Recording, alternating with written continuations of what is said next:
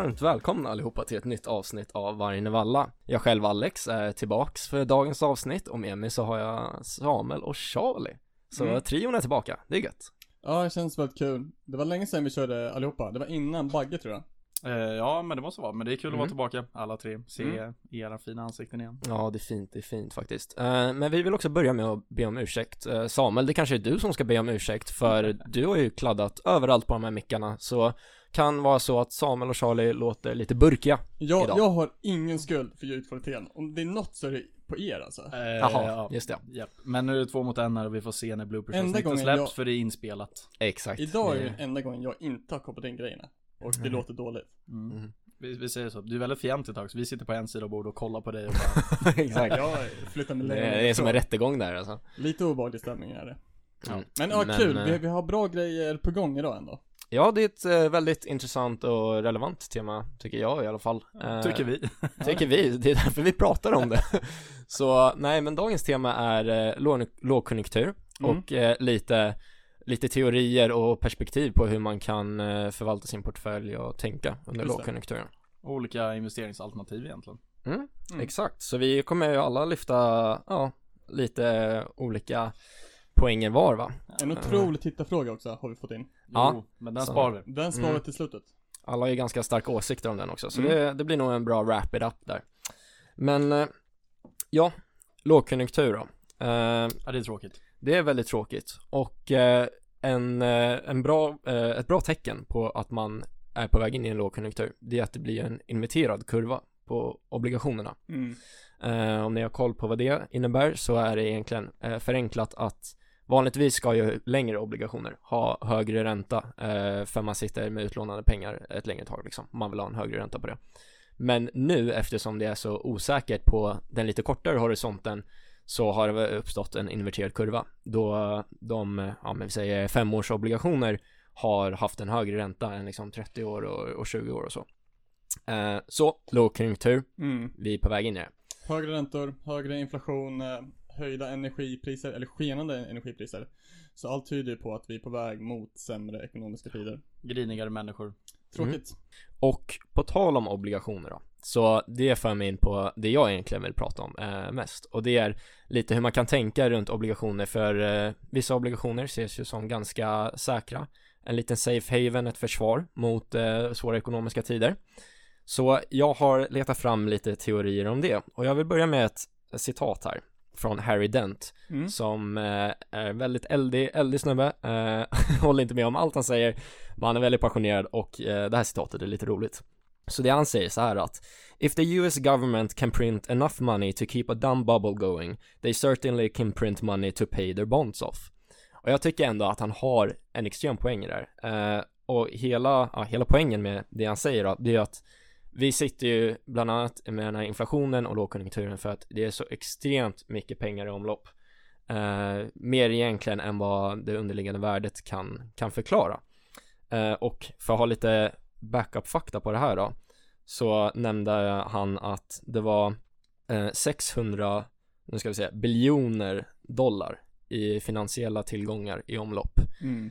Eh, vilket är en premie på, alltså det är sju gånger så stort som liksom eh, den globala, eh, alltså BNP, eh, GDP. Det här var då i sen augusti. Vill ni gissa vad premien brukar ligga på? Alltså finansiella tillgångar, hur mycket man har pumpat in i det som ligger i omlopp gentemot eh, GDP. Eh, Det här är så otroliga siffror så det är svårt att liksom ens kunna föreställa sig Mm. vad det kan vara. Alltså Vågar jag hade, gissa? Jag tror inte jag hade gissat rätt i alla fall ja alltså det, nej 200. det, ja exakt. Nej men det, premien brukar ligga på två till tre gånger. Så det är ju, det är ju me- nästan det om man var räknar, sju gånger nu det var sju gånger nu. Ja. Som, det är ju nästan, om man räknar med två gånger, då har man ju mer än tredubblat den här premien. Just det. Som vi har i omlopp i, eh, alltså börsen och olika finansiella tillgångar. Gentemot än vad liksom, vad hela världen kan producera i världen. Men eh, det låter hälsosamt Det är absolut, det är skithälsosamt är det. Och det här är ju också inflationen ett symptom på. Där vi har en, eh, vi har för mycket medel för för lite utbud egentligen. Så att medlet, pengarna tappar i värde eh, Mm. gentemot eh, utbudet. Och det är intressant att du nämner inflation också, för det är, eh, det finns inflationsobligationer. Och de, de egentligen vill ju täcka då, alltså inflationens stegring eh, och erbjuda en, en ränta utifrån det. Och det senaste halvåret, för de, de här betalas i halvår då, så låg den räntan på 9,6% Vilket, alltså det är ju, det är ju helt sjukt. Så nu har jag glömt bort vad han heter, men han, han, eh, ja, det var en av hans rekommendationer, eller det han kollar på, det är att eh, inflationsobligationer nu kan vara en av, liksom, en av de mest eh, sound, Säkra. ja, rimliga liksom säkra investeringarna. Mm. Eh, bara för att det är sån sjuk hög, alltså, Alltså, det lät som man ju får bra. tillbaks på det. Mm. Och sen så, för att ta mig tillbaks lite, så är det mycket om US Treasury Bonds. Och det är ju det, är ju det här i, eh, det finns också en teori som heter Dollar Milkshake Theory. theory. Vill, ni, vill ni dra en vildgissning på vad det kan vara? Det är, alltså den är Dollar jättemycket milk. Dollar, milkshake. dollar milkshake theory, den kan vara jordgubb, vanilj, vad du vill, men eh, den, eh, för, den backar upp det Passande här namn för landet i alla fall.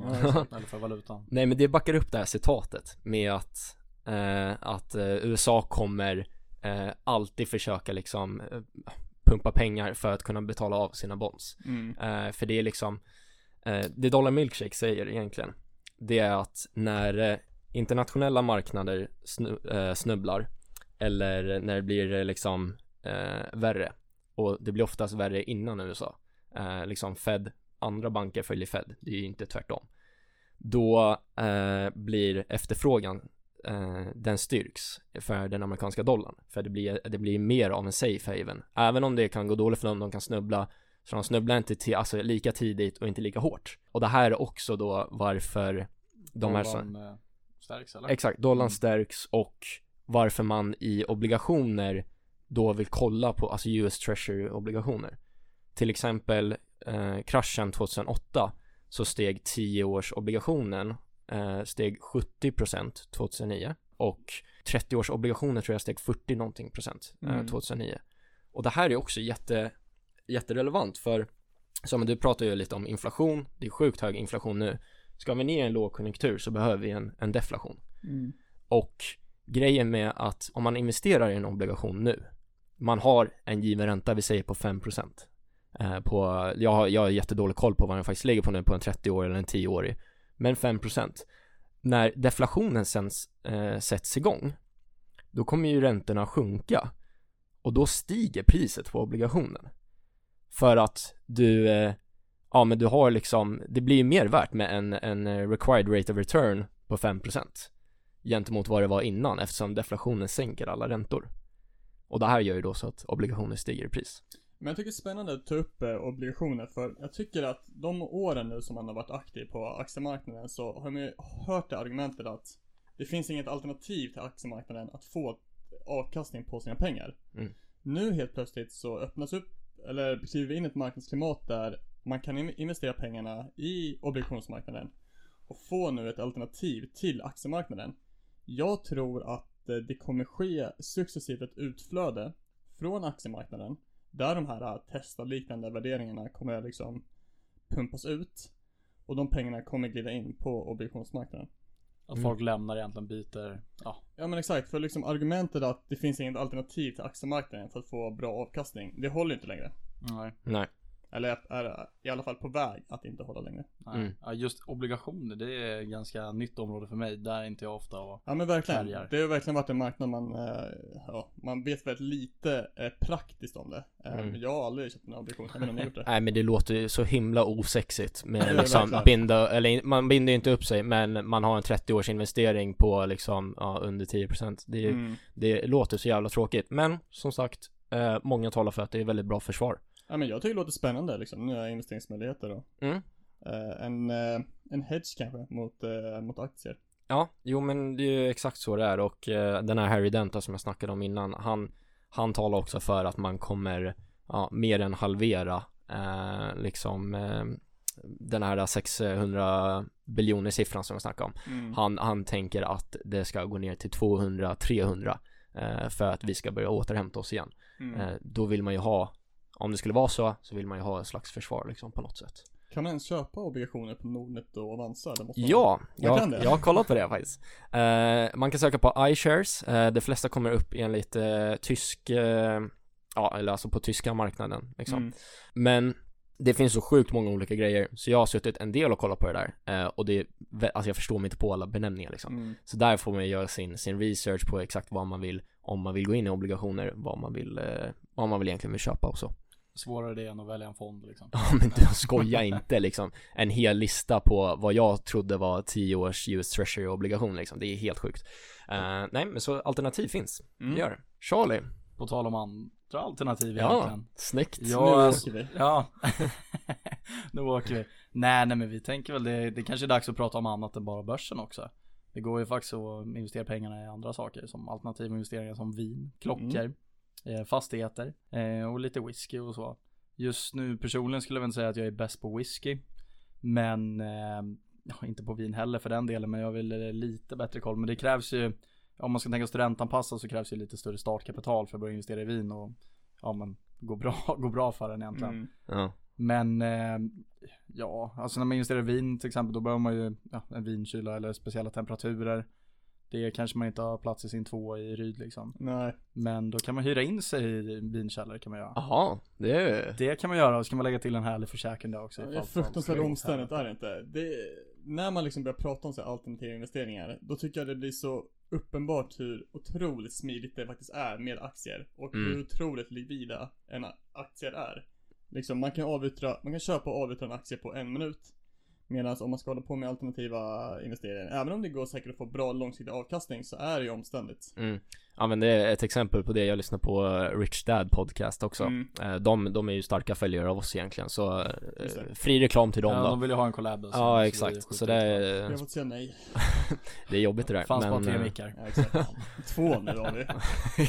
en mick och två Ja, burkar. men jag hör ju att jag låter som en burk. Men...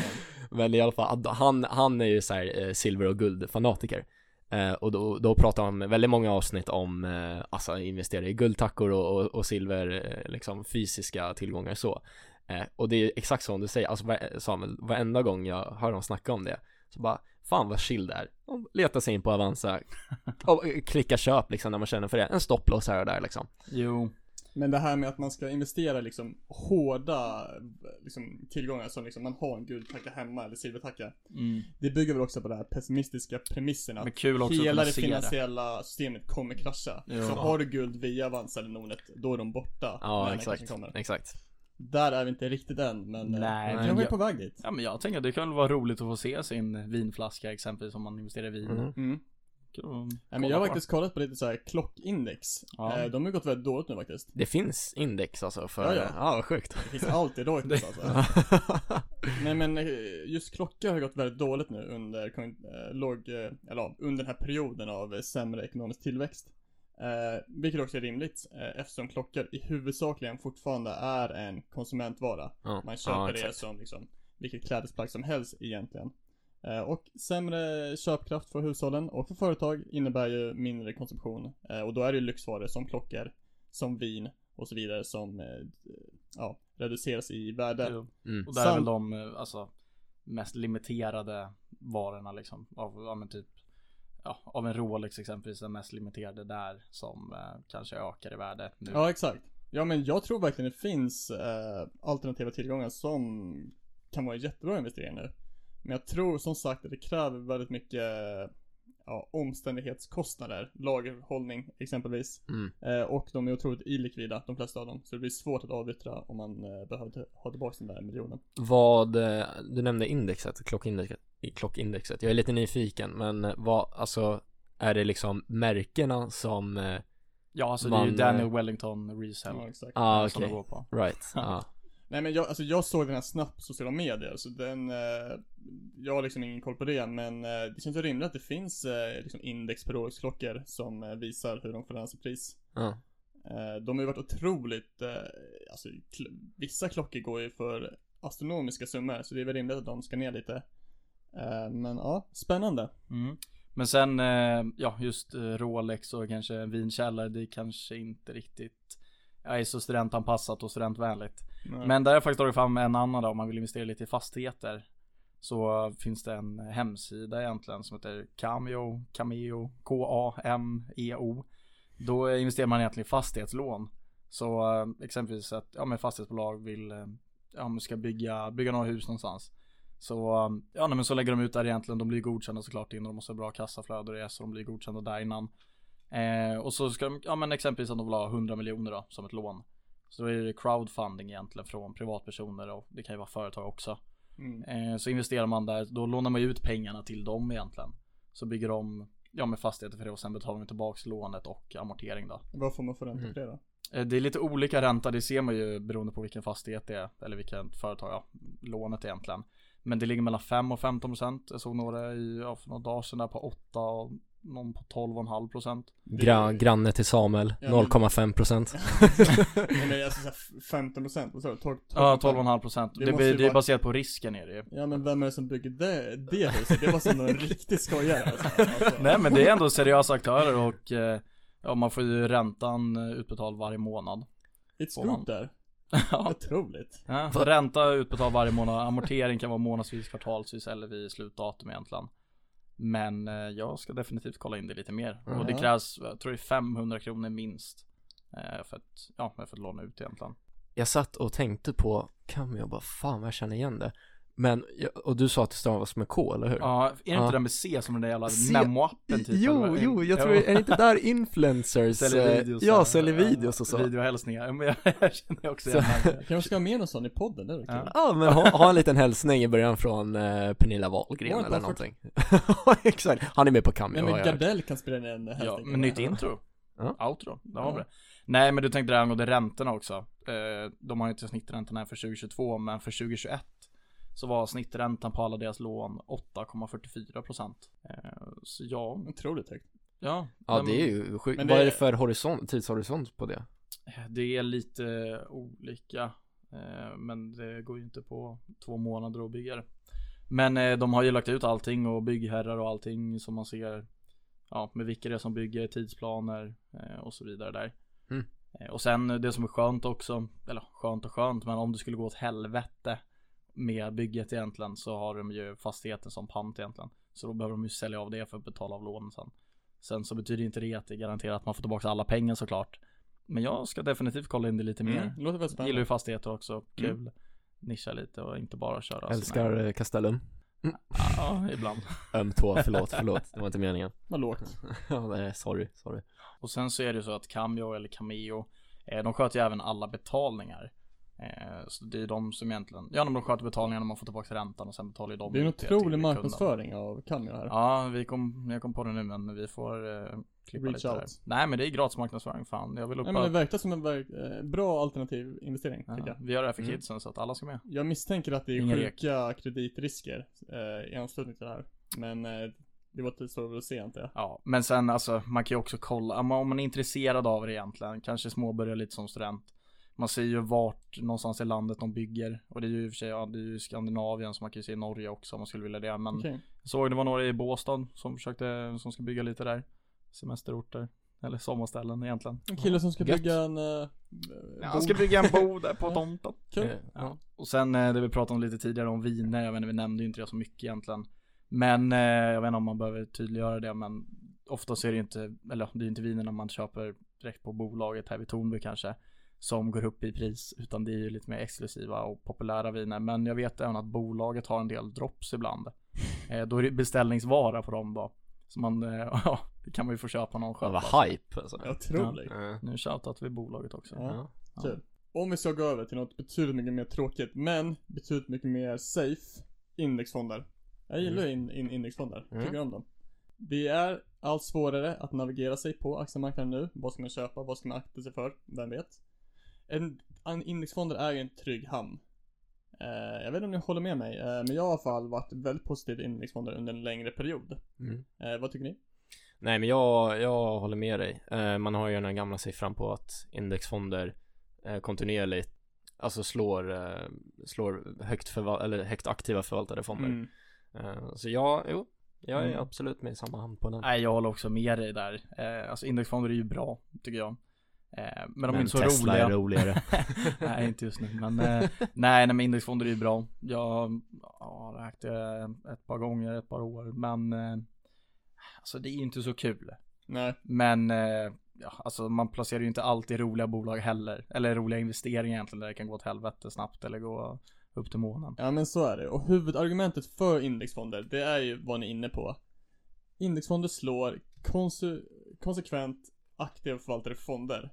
Då kan man ju verkligen fråga sig, varför ska man betala en förvaltningsavgift för att få eh, sämre avkastning? Eh, ja, en sannolikhet för sämre avkastning. Eh, billiga indexfonder generellt, ofta är det ju extremt låg avgift, eller ingen avgift alls. Jag vet att både Nordnet och Avanza erbjuder gratis eh, Sverigefonder. Eh, Man får ju en otrolig diversifiering också, vilket är ju alltid viktigt, men kanske mest eh, betydelsefullt nu när vi går mot sämre marknadsklimat. Eh, Men det finns ju ganska allvarlig kritik mot indexfonder. Dr. Burry, han har snackat om eh, tidigare, eh, Big Short-killen. Han pratar ju om en indexbubbla. Eh, Det vill säga att eh, tack vare indexfonder, eller på grund av indexfonder, så pumpas det in alldeles för mycket pengar utan att det görs någon aktiv eh, värdering i de här bolagen. Så de här bolagen eh, fylls på med kapital och växer sig sjukt stora trots att eh, de kanske inte förtjänar det här kapitalet. De, är, de får kapital för att de är med på någon lista. Har vi något Mm. exempel där vi vill droppa? Ja men eh, jag tror inte det finns ett enskilt exempel men alla i liksom OMX30-bolagen Ja. får ju liksom otroliga mängder kapital från bland annat AP-fonderna eh, bara för att de är med på Mm. 30-fonderna. Så Mm. de gömmer sig egentligen lite Ja men exakt. i indexlistan där. Eh, det här skapar ju eh, potentiellt felprissättningar i marknaden. Vilket kan få förödande konsekvenser. Och det är ju då Dr. Burry inne på. Samtidigt, Warren Buffett. Eh, vi har ju som mål att nämna honom en gång per avsnitt. Mm. Väl- Och, och Damodaran. och Damodaran. Där Han- har vi honom. Han ska nämna två gånger. Ja, just det. Det. Damodaran. Aha. Warren Buffett, väldigt stort fan av indexfonder. Säger att han ska investera hela sin förmögenhet. Eh, det vill säga den del han inte ger bort. I indexfonder efter hans död. Mm. Vilket borde vara rätt snart. Oj. Spaning. Samtidigt, ett av argumenten för indexfonder är ju den här diversifieringseffekten. Men vi var inne li, li, lite på det innan vi började podda. Efter 100-200 innehav blir ju denna marga, marginaleffekt, ja den blir ju obefintlig egentligen. Mm. Så eh, kanske det räcker att eh, samla 99. på sig 99 bolag. Eh, och sen så är det ju, det är tråkigt. Eh, man får ju ingen exponering mot enskilda faktorer. Så om man gillar att handla, hålla på med aktier, så kanske det är tråkigare alternativ. Mm. Men det är, det är en trygg punkt liksom. Och vill Mm. man ta, koppla av lite från börsen ett tag, ja men fan. Några Mm. år kanske. Hoppa in på indexfonden. Nej men det, det känns som eh, riktiga pensionärsspaningar idag, åtminstone från dig och mig Samuel. Extremt tråkiga, men, men sunda liksom, sunda grejer. Alltså vin är ju inte direkt mest ungdomliga investeringen heller. Nej men vin är kul, vin är kul. Ja men det är gott. Ja. Ja, de kanske man inte dricker i och för sig. Nej, Nej, det får man ju de inte. ska stå och damma Ja. i något hörn. Eller så är det bara tomma flaskor som går upp i värde. Ja, därför man har en vinkällare så inte tonårsbarnen när man Ja. har barn sen kommer hem och dricker upp flaskan. Jag ser att tiden springer iväg. Det känns som jag använder det uttrycket ofta, men det är också otroligt bra. Eh, ska vi köra tittarfrågan vi fått? Ja, Otroligt. tycker jag. Samuel, vill du dra den? Vi öser på med tittarfrågor just nu. Eh, tittarfrågan denna vecka är, eh, vad tycker vi om Elon Musk? ja och hans, eh, Och hans... eh, vad han har gjort. Ja, jag, eh, jag, Med, med Twitter då eller? jag antar att eh, det är i anslutning till Twitter. Ja, det var en dålig formulering från, Ja, eh, skicka inte in från lyssnarna. skitfrågor. Fan vi skulle tagit någon av de andra hundra Ja, som kom in alltså. Nej men jag gillar Elon Musk. Jag tycker han gör det riktigt bra i Twitter. Eller såhär, riktigt bra kan jag göra. Men såhär, jag förstår inte, jag tycker den här kritiken han får är eh, ogrundad. Alltså han testar, han testar nya grejer Ja, egentligen. jag. Ja. Det är väl kul att se men eh, Alltså jag gillar ju Muskan, han är, han, han är härlig. Men eh, Nej, Men sån han är, han är skön ju. han är men det- skön, vad fan. nej men uppenbarligen så har han ett bra track record. Eh, han går ju sin egen väg, vilket Mm. uppenbarligen har visat sig otroligt framgångsrikt. Mm. Twitter är ju ett bolag som blöder pengar. Och Jo. uppenbarligen varit misskött i flera år. Så sparkar vi alla. Att han kommer in och liksom radikalt förändrar kulturen och liksom eh, anställningsstrukturen, det ser inte jag som något negativt. Nej, alltså det kan ju gå. Det kan ju gå hela vägen, Ja. men alltså Ja, alltså han testar nya grejer. Typ, ja men var det få in pengar med att sälja verifikationerna där. Ja, Och det gick ju Men är inte det- Nej men förlåt, alltså, jag, jag, jag, jag, Charlie du, du försöker vara diplomatisk Men Samuel, jag tycker du, jag tycker du rider på hipstervågen alltså. Ja, Det är helt sjukt Jag tycker, okej, säg Ja. ett argument för att han är dålig då. Nej men det är så här, hade han tänkt att Han tänker full- inte allt Nej, igenom alla sina beslut. Men men så här, eh, hade han fullföljt där? Absolut så här, stanna kvar om du tror på att den här metoden ska funka i, i the long run. Men han vill ju inte vara nej, kvar. han vill ju inte vara kvar. Det här, det här är påhitt. Fake news. Han Nej, agerar vi läste det här på Reddit. Han agerar ju som VD just nu. Jag kan tänka mig att han jobbar 20 timmar dygnet och gör ju massa förändringar. Vad är det här äh, påståendet att han inte liksom äh, investerar i det? Nej men han vill ju, han, han vill ju inte vara VD i the long run. Det, Det- det, tror jag. Jag tror han har en långsiktig vision för Mm. Twitter som företag. Men då är frågan hur Tesla överlever på det. Om han ska börja, alltså jobba Twitter fulltid. ja, det är ju ett orosmål att han För har Tesla typ, är äh, ju fan Musk. Alltså det är ju Elon Musk. Samtidigt är ju Tesla nu ett moget bolag. Mm. Även om det inte är en mogen aktie så är bolaget fullt eh, fungerande. Jo. Eh, det kanske inte krävs eh, 25 timmar om dygnet av eh, Musk för att Tesla ska gå runt. Nej, alltså det kan ju gå ändå. Apple, Steve Jobs till exempel. Mm. Det funkar ju ändå. Men, eh, ja, jag måste fundera lite det här. Angående Ja, Tesla men utan det Musk. är alltså. väl förvisso ett orosmål att han har typ 40 bolag han är aktiv i. Jo. Eh, Men eh, jag tycker ändå att, eh, jag tycker han får orimligt mycket kritik, eh, mycket ogrundad kritik i, i medier. Jo, kanske. Jag tycker Twitter känns spännande, inte som aktie, men som företag.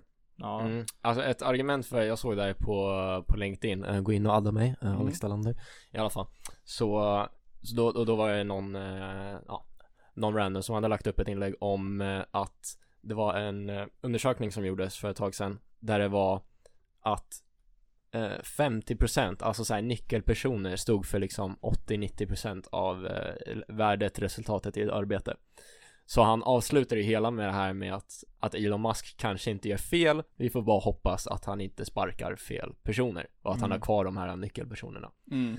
Så det kan ju vara ett argument för hans eh, galenhet Men jag Sen kan vi väl också- diskutera hans eh, tillvägagångssätt att sparka folk. Ja exakt Ja, ja absolut, men det är också Nej men han är skön ju, han är Men skön Han är skön. Ja men det är väl lite amerikansk Silicon Valley kultur som råder och där får man väl vara helt hänsynslös, Ja. antar jag. Sen gissar jag väl också att det är väl McKinsey eller BCG någon som eh, faktiskt eh, tar de här besluten, eller re- de här rekommendationerna. Så jag tror inte att det är Elon Musk som själv går runt på våningarna och identifierar svagheter. Nej, nej Mm. jag tror inte han har sett allting det redan nu. Vilka som ska åka och vilka som inte ska. Att han gör alla beslut. Så mycket tid tror jag tyvärr inte Men har. summa men- summarum, jag ger Elon Musk tre tummar upp. Tre, tummar. tre. Tre tummar, märker.